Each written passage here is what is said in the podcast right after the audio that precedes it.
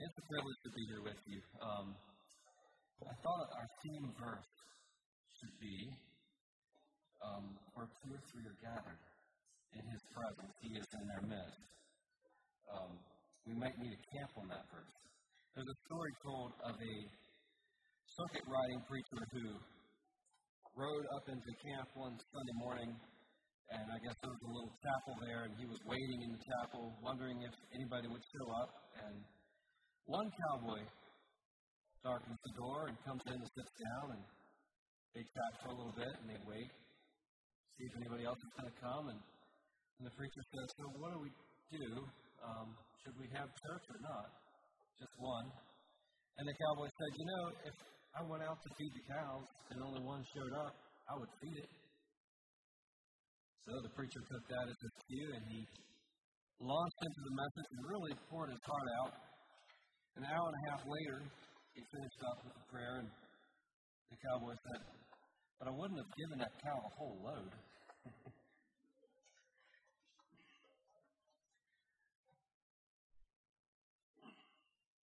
so I want to talk to you about um, I, I shared this message um, at chapel um, over a month ago, and my apologies to my family and those that were there. Um, but I need it twice, so maybe you can forgive me. Um, counting the cost. Counting the cost of discipleship.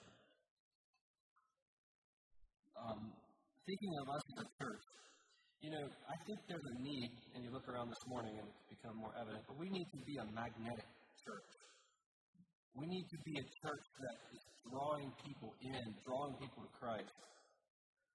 And um, there's this term called seeker friendly um, in today's churches, and um, what all that means, I'm not sure, but I, I appreciate the sentiment behind it. Um, I would hope that our church is welcoming and warm and shows people the love of Jesus if they enter our doors. Um, before I preached this message last time, I um, did something new. I read through the book of Luke, red words only. That is a really powerful exercise. And I, I started to do it again yesterday. I didn't get it completed, but um, it gives you a neat perspective of the message of Jesus. Um, every time you read some of his words, you know the story around it, but all you're focused on is his response. And it's really um, eye opening. And one thing that I discovered is Jesus wasn't very seeker friendly, at least by today's church um, standards. We never find Jesus using bait and switch. Um, we'll invite him to church potluck or some um, special program with live music, and if they enjoy it, um, maybe we'll slip a little message, gospel message in there, and if they enjoy it, then maybe they'll come back next Sunday and they'll warm up to this thing of Christianity. Jesus, we don't find him doing it that way. Um, Jesus, over and over, put the price tag front and center for the kingdom. Um, he put the cost of discipleship up front. Um, someone told Jesus, I will follow you wherever you go. And Jesus said, Foxes have holes, birds have nests, the Son of Man doesn't have a place to lay his head. In other words, I'm homeless. Are you sure you want to follow me? Jesus told somebody else, Follow me. To which the individual responded, Let me first go bury my father, and after that I will um, follow you. In other words, I want to go receive my inheritance. I don't want to mess up my inheritance here and then I'll follow you. Jesus says, um, let the dead bury the dead. You come follow me. Um, not very warm and fuzzy coming from Jesus. Very straightforward. Um, and to the poor, rich young ruler who ran to Jesus and asked for eternal life, Jesus said, um, he um, made him face the cost of which he went away sad, feeling like the cost of eternal life was too much. Poor guy. The cost of eternal life was going to cost him too much. And there's two parables in Scripture that I'm not going to read. I'll re- refer to them here. But the, um, the pearl of great price. Do you remember that story? Um, he sold everything in order to purchase that one pearl because he loved pearls. That was the most valuable possession. And then the parable of the um, treasure hidden in the field. You would do it too, I think, and I would. If you were walking across a piece of property that was for sale, you couldn't afford it really, but you found the gold mine in the one end. You sell everything you had and purchase that. Well, that's the way it is with the kingdom. Um, Jesus is clearly showing us that we must sell out in order to be a follower of Him. Um, turn your Bible to Luke 14. I'll read some verses there.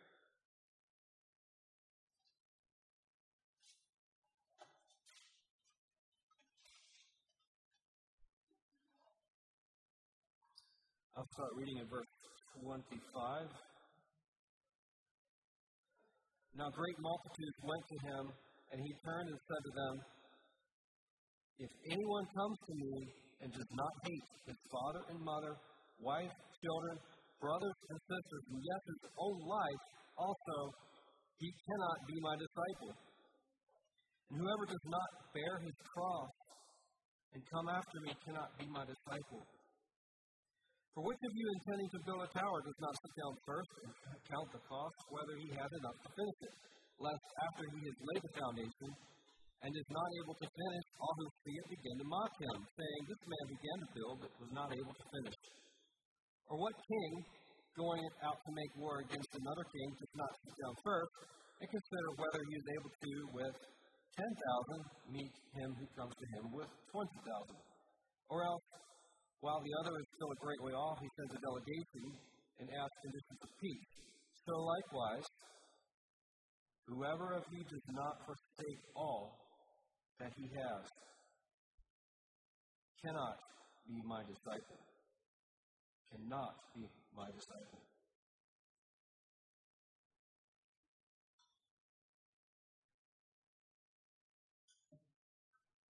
Verse 26 is quite shocking. Um, it says, um, If anyone comes after me and does not hate, he lists some direct family members and his own life, cannot be my disciple. In essence, Jesus is strongly indicating that in order to be a disciple, our love, our one love for Him, needs to be such that it makes all our other loves look like disdain or hatred. That is really intense calling for us as Christians to have one love. Verse 27 is yet another mention of carrying cross with many. Um, says, Whoever does not bear his cross and come after me cannot be my disciple. That is not a very seeker friendly thing to tell somebody before they would um, come to church. Verse 28 to 32 um, talks about the um,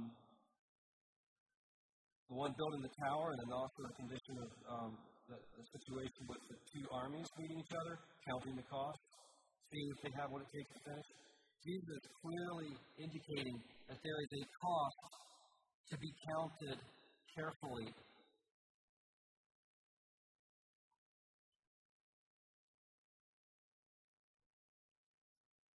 In verse 33 stood out to me like never before. It says, So likewise, whoever of you does not forsake all all that he has cannot be my disciple.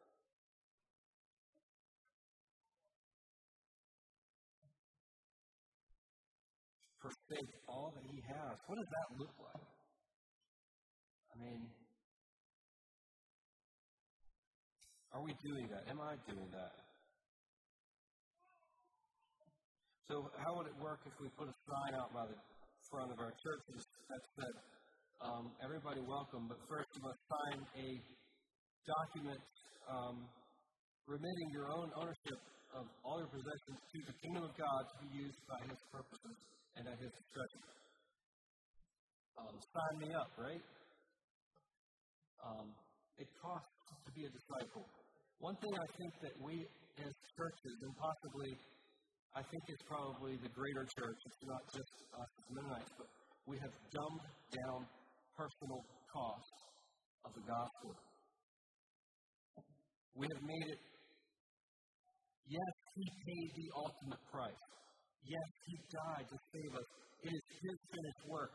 But there's a transaction that I must must take place in my life. I'm giving up everything in order to receive that.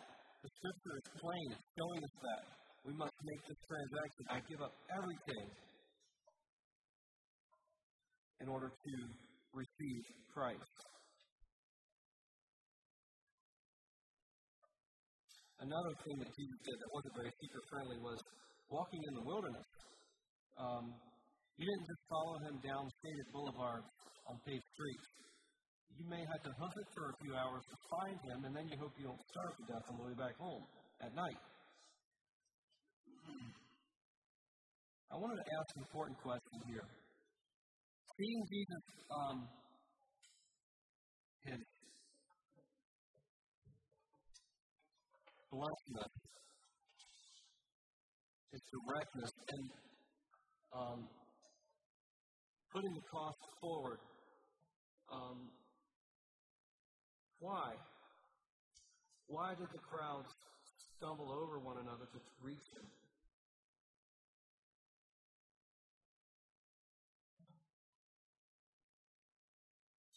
I think the answer is because Jesus is the treasure from heaven.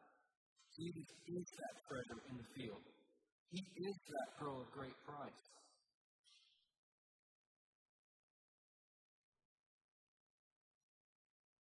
When people saw him, they were drawn to him because they sensed that he is life. He's, the, he's not even the essence of life, he is life. When he raised Lazarus from the dead, he didn't say, um, he didn't call on another being to, all right, bring him to life now. No, it came forth from him to bring Lazarus back to life. He is life. People saw that, they were drawn to him as life. Jesus is love. He is holiness. He is power. He is all in all. He is the image of the Godhead bodily. And so you meet somebody like that, you meet somebody like that, and you're just you would you want to be with that person. He is God. You want to know Him and make peace with Him and be filled with His love and be like Him. Not everybody had that response, but there were multitudes seeking Him. Scripture is clear. God is the one that does the drawing. God draws people to Himself. And I ask us, have we glimpsed that Jesus? Is he Jesus my highest? Is he your highest? Is he your one love? Judge yourself. Is he your one love? Is he so supreme that you would give up anything to have more of him? Oh, taste and see that the Lord is good. Blessed is the man who trusts in him. Psalm 34 8. Is that you? Is that me? Are you so enamored with Christ that you give up anything for him? Luke chapter 9, turn there. Um, the cost. Verse 23 through 26. Then he said to them all, If anyone desires to come after me, I hope that's you, I hope that's me. If anyone desires to come after me, Jesus says, let him three things deny himself, take up his cross daily, and follow me. For whoever desires to save his life will lose it, but whoever loses his life for my sake will save it. What profit is it to a man if he gains the whole world and is himself destroyed or lost? For whosoever is ashamed of me and my words, of him the Son of Man will be ashamed when he comes in his own glory and in his Father's and of the holy angels. Those three things stood out boldly to me. Um, three things we must do to follow Jesus, okay? We must deny ourselves, take up the cross, and follow him. And they really need to happen in that order, okay? What does taking up the cross mean? The cross is a, um, instrument of death. So it's death of what?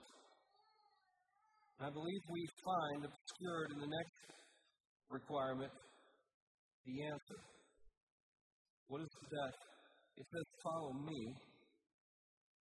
So we'll unpack that for a second. If we really consider Jesus, his commandments, his teachings, and who he was, how he lived, his life example, it is clear to me that in order for me to follow that, something in me has to get out of the way. Something else has to go. Because I, by nature, am not that way. My nature, my natural state, I don't even go into it, but it's not like Jesus. So something has to get out of the way in order for me to be like Jesus. And so, to take up the cross, that death has to happen in order to follow Jesus. Following Jesus, walking in his footsteps, obeying all of his commands and requirements requires such a deep and radical change from our natural flesh. Something has to go. Something has to die. My fleshly desires and sins and following Jesus cannot coexist. We can't beat around the bush on that one. I'd like to be direct as I can, as the Spirit gives me freedom to be. But that those two may not coexist. A desire to please my flesh and live partially for my flesh and also partially for Christ. One or the other is going to die out. You cannot serve God in the flesh. Discipleship is extremely expensive. Um, it is.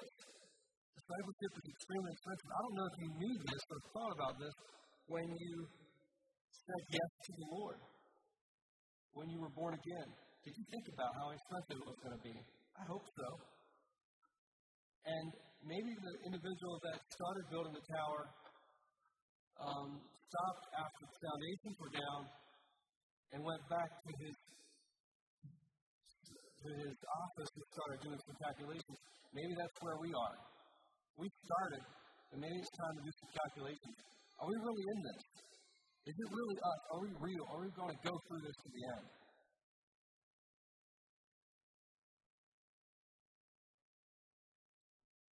Jesus doesn't just, he's not okay with us just giving him our hearts, um, per se, if in the way of believing in him. He wants our entire life. He wants our every penny in the bank. He wants our every possession to be under His lordship. He can tell tell me to give up something and I just do it. Okay, so listen, I'm preaching outside of my league here this morning. Um, if I had to only share things that I've conquered, they would be very short sermons. Um, but by the grace of God, I'm growing and wanting to grow and as He gives me truths I want to share. So I, I, I, don't elevate myself at all in this regard. I'm, I'm condemning myself by probably preaching messages like this. Um, maybe asking for more trials or asking for tests. But the Lordship of Christ is so complete and so total um, we cannot hold back and call ourselves a disciple of His. So, yes, it's expensive, but first of all, we need to remember why we would go through with it. Why would we go through this expensive discipleship? Um, when you compare the gain with the loss, this expensive discipleship program is really a good deal. It's a really good deal. When you consider the gain of Christ, what I have to lose, okay, what do I have to lose? My identity? Well, I like my identity. It's me. Um, the way I feel, what I think, I respect this, whatever, you know, um, what people think of me. Um, another thing I lose is my right. Don't trample on my right. Um, my possessions. My stuff. I like it. I worked hard for it. Um, what's the gain? Christ. The treasure. The treasure of Christ. Now, I have to um, think on this for just a second. You can think with me as I think about this. Because I just listed some valuable things in my life that I kind of, they're naturally valuable to each one of us, those things. But when I can put it on a scale with Christ, do I have to put a finger on the scales to make Christ more valuable here on Sunday morning? Or is it like really? Is Christ really more real, valuable to you than the things on the other side of the scale? And I have to say of myself that if Christ isn't of more value to me, his kingdom and his filling, then my identity and possessions, then I need revival.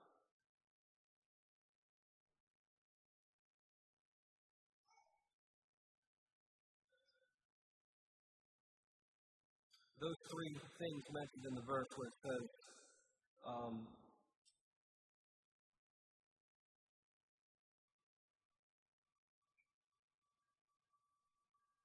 deny himself, take up the cross daily, and follow me. That's if anybody wants to come after me. Those three things, they need to be in that order. Um,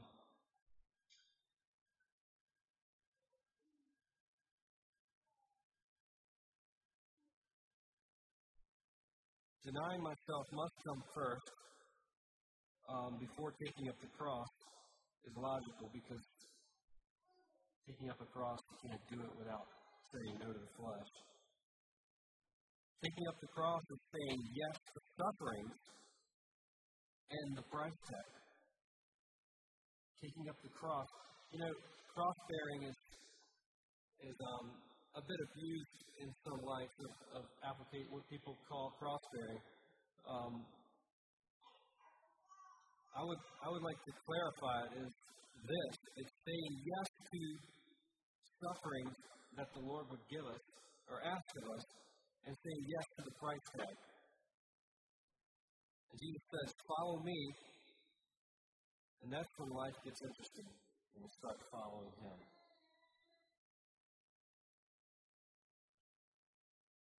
Something else that stood out to me while reading Jesus' words in red was his command. Jesus says, I'll just list a few and I'll miss a bunch probably. Jesus says, Repent. Do not be afraid. Be merciful. Love your enemies. Forgive. Watch and pray. Give. Lend. Preach the gospel. Judge not. Submit. You could go on, but these are a few. Jesus says we must follow him. What does that look like? I believe that following Jesus is actually living out his commands. And I was kind of baffled yesterday. I didn't get all the way through the book of Luke, but the commands of Jesus are so invasive into my life. I was feeling quite um, ashamed of myself and humbled by many of the commands of Jesus that I what ignore? I don't know. I I um I try to obey. Um, I think, but they are so there, there's a um, totality to the commands of Jesus. They affect everything, not just this little portion of life, not just this little portion of life. It is um, in my life. It's global.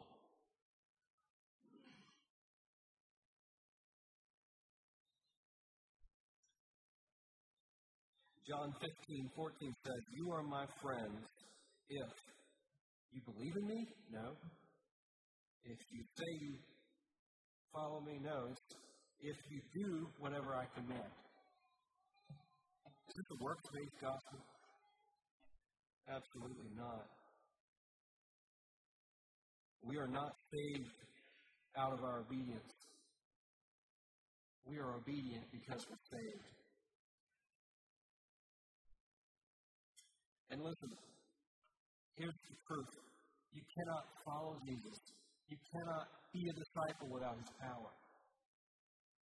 That's why it's not a works based gospel, because if it was works based, then you could look at the New Testament teachings of Jesus and just go out and do it without repentance, if that's even possible. To go out and, and love and be merciful and love your enemies and watch and pray and give and lend and preach and judge not and submit. None of that saves you. You wouldn't even be able to do those things without the power of God.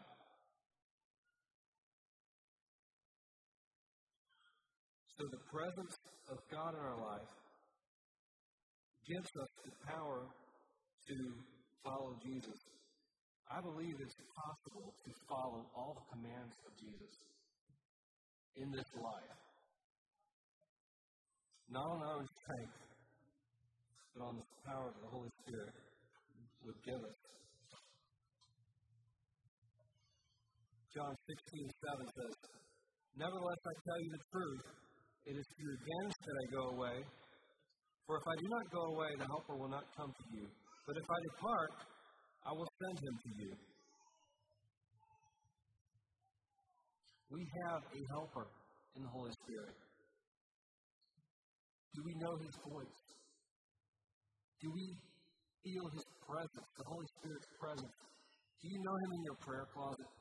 Do you feel the Spirit leading you in prayer? Do you find him speaking to you when you're reading the Word?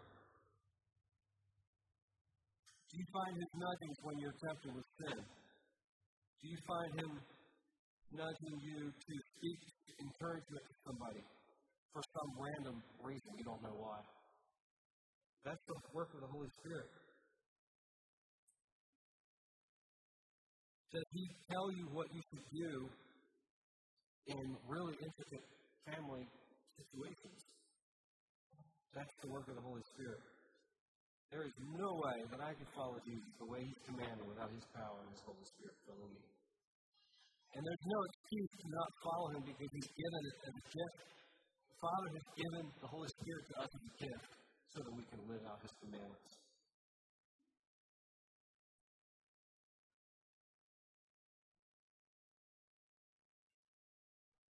Are we filled with the power? What does Paul mean in 2 Timothy 3 5, it says, having a form of godliness, but denying its power, from such turn away.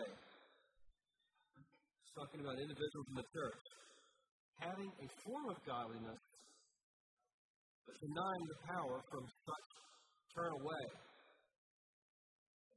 That's a little bit of a sobering thought because, okay, what does that look like? Well, it's a bit camouflage because they, there's a form there, there is a form of godliness.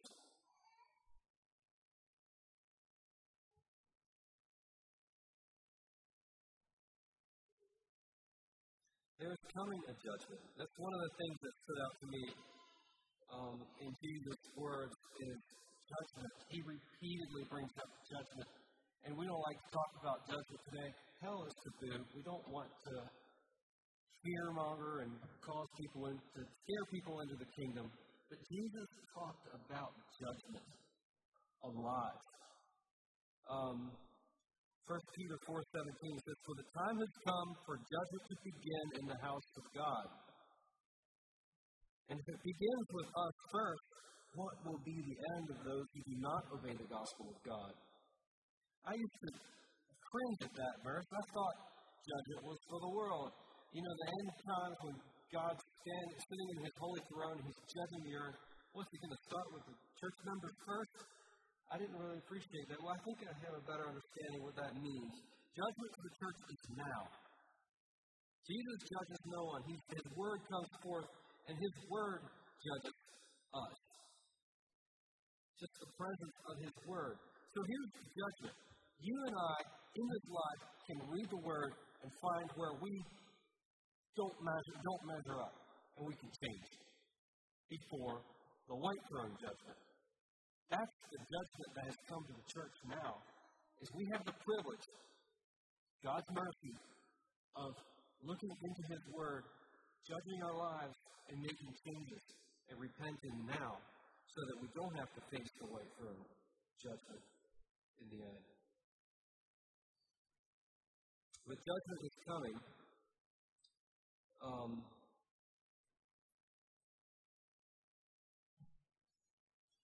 Jesus actually spoke more about hell than he did about heaven in the New Testament. Um, he said something pretty sobering about the church in judgment. Turning now to Matthew chapter 7.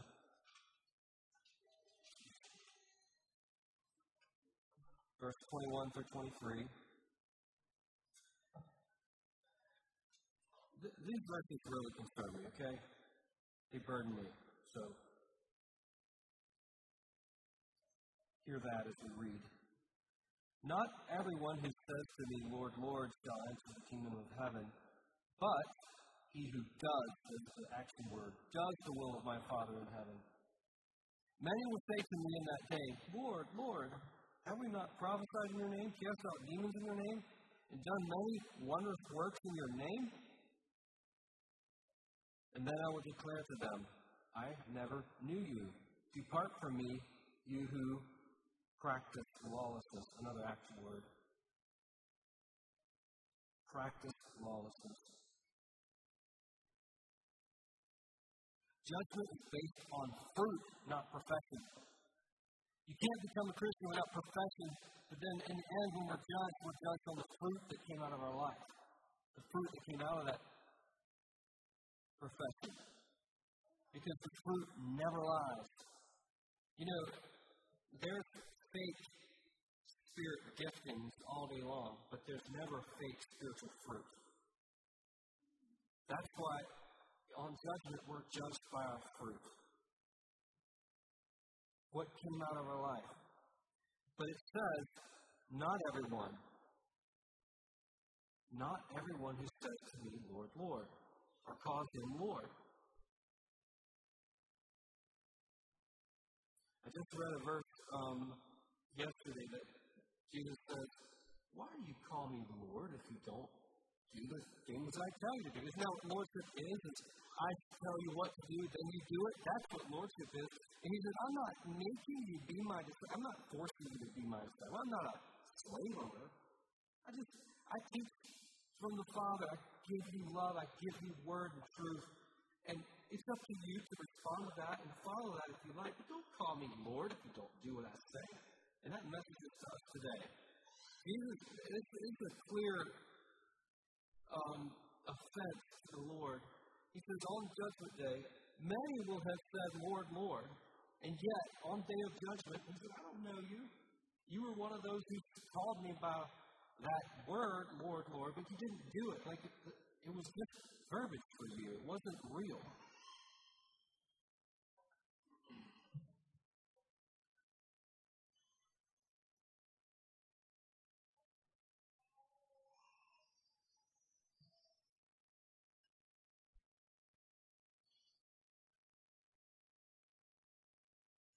those final words says, Depart from me, you who practice lawlessness. I don't know if you can place yourself in judgment just a little bit think about These, all of our excuses and our blindnesses will be stripped away into clear vision as we're standing before the Holy Father on Judgment Day, before the throne. And for Him to say, Depart from me, depart from me. You chose this way, you chose it. It was your choice. Those words are very heart-rending words, and I hope that none of us here or listening in will ever have to face that on Judgment Day. But the choice is now. It's not then, it's now. Will we follow the Lord and obedient in obedience to His word? The word lawlessness says practices. Um, depart from me those who practice lawlessness. Lawlessness basically means to live as if God did not give us a law to live by, just completely ignoring it. There are many examples in Scripture um, of judgment where all appeared to be the same until comparing the fruit. So, the parable of the wheat and the tares. Sower sowed good seed, and then the enemy planted weeds, and the weeds were they looked similar to wheat until the time of the harvest, or, or getting close to the time of the harvest when the fruit was coming on, the difference started to appear. They looked the same for a while. Um, the tree that didn't bear fruit was cut down and cast in the fire. But before the harvest time, those trees looked very similar. They had leaves, they were healthy, but it was when it came time to look for fruit, that's when the difference showed up. The ten virgins, they looked identical. All of them were there together, their lamps were burning until judgment, and then the separation. Um, the separation of the sheep and the goats. Clearly, the sheep were unaware of actually serving Jesus, and clearly the goats were surprised when they were set apart from the sheep. They didn't see the difference. And a real life example is Judas Iscariot. None of the disciples knew his heart. Remember the Last Supper? Jesus says, One of you will betray me. And they instantly said, Judas. No, they didn't. They said, Is it I? Is it I? Is it I? They were deeply concerned that maybe it possibly could be me. I don't want to do that, but I don't know my heart. And they didn't know it was going to be Judas. He was one of them. He was one of the best of them. He took care of the money box. He um, did alms for the poor, and and um, he served. Um,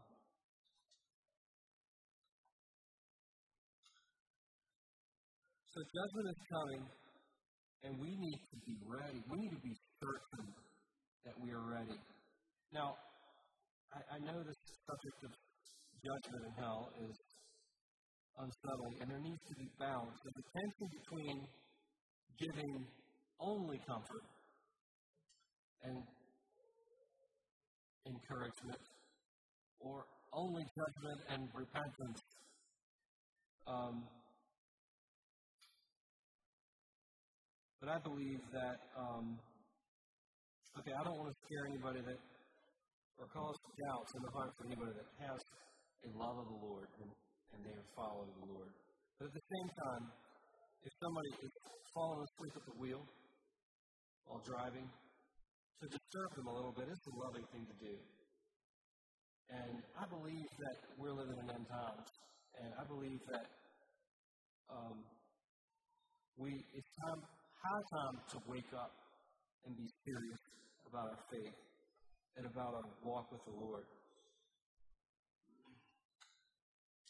Touching on unity briefly here. Um, unity is something that Christians desire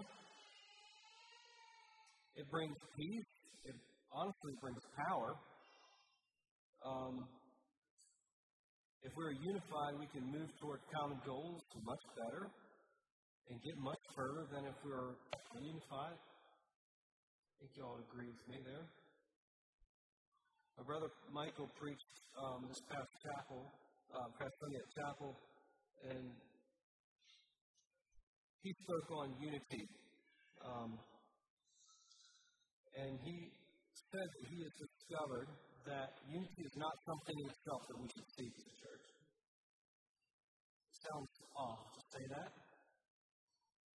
The world seeks after unity. Um, they try to unify the nations. They try to um, neutralize and unify on um, acceptance of sin. Um, then there's groups that are all unified on golf. They have, um,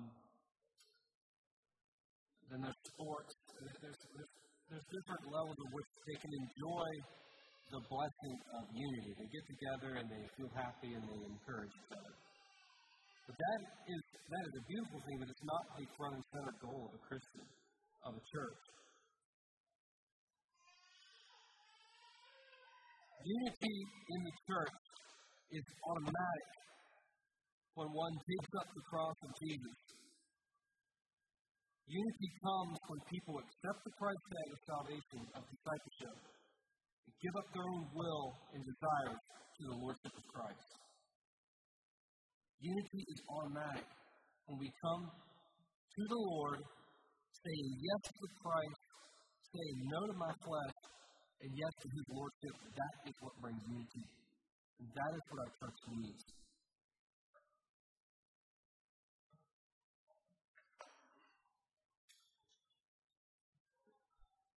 Do you realize the impact that a church has when they are all walking in the commandments of the Lord Jesus, filled with the Spirit?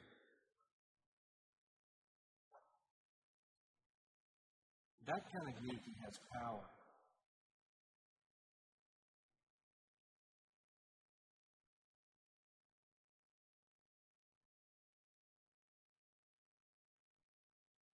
You know, thinking of us um, as disciples of Jesus, um, the cost is high, um, and we as Christians look and act differently. We live differently than the world.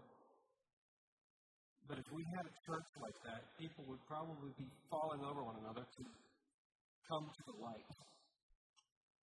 That is the drawing that God wants to do. It's because we are a people that are like Him the same element that people were drawn to there in Palestine and Jerusalem when Jesus walked can be here in lives that are broken and filled with Him. We are His hands and feet. We are His love. And I don't need to tell you about our lost and dying world that's burning up its cities and and floundering in addiction, you know. But we are the only salt and light left in this earth. And we better be serious. We better get really serious about our, our lives um, to do and to be available for the work. You know, we're, we're close to the highway here. Our life can, we live and move amongst people. Um, I think we are a light. I know we are a witness in the community here. But I'm pretty certain that we fall short. And we don't have any excuses because the Lord has given us all things for life and godliness.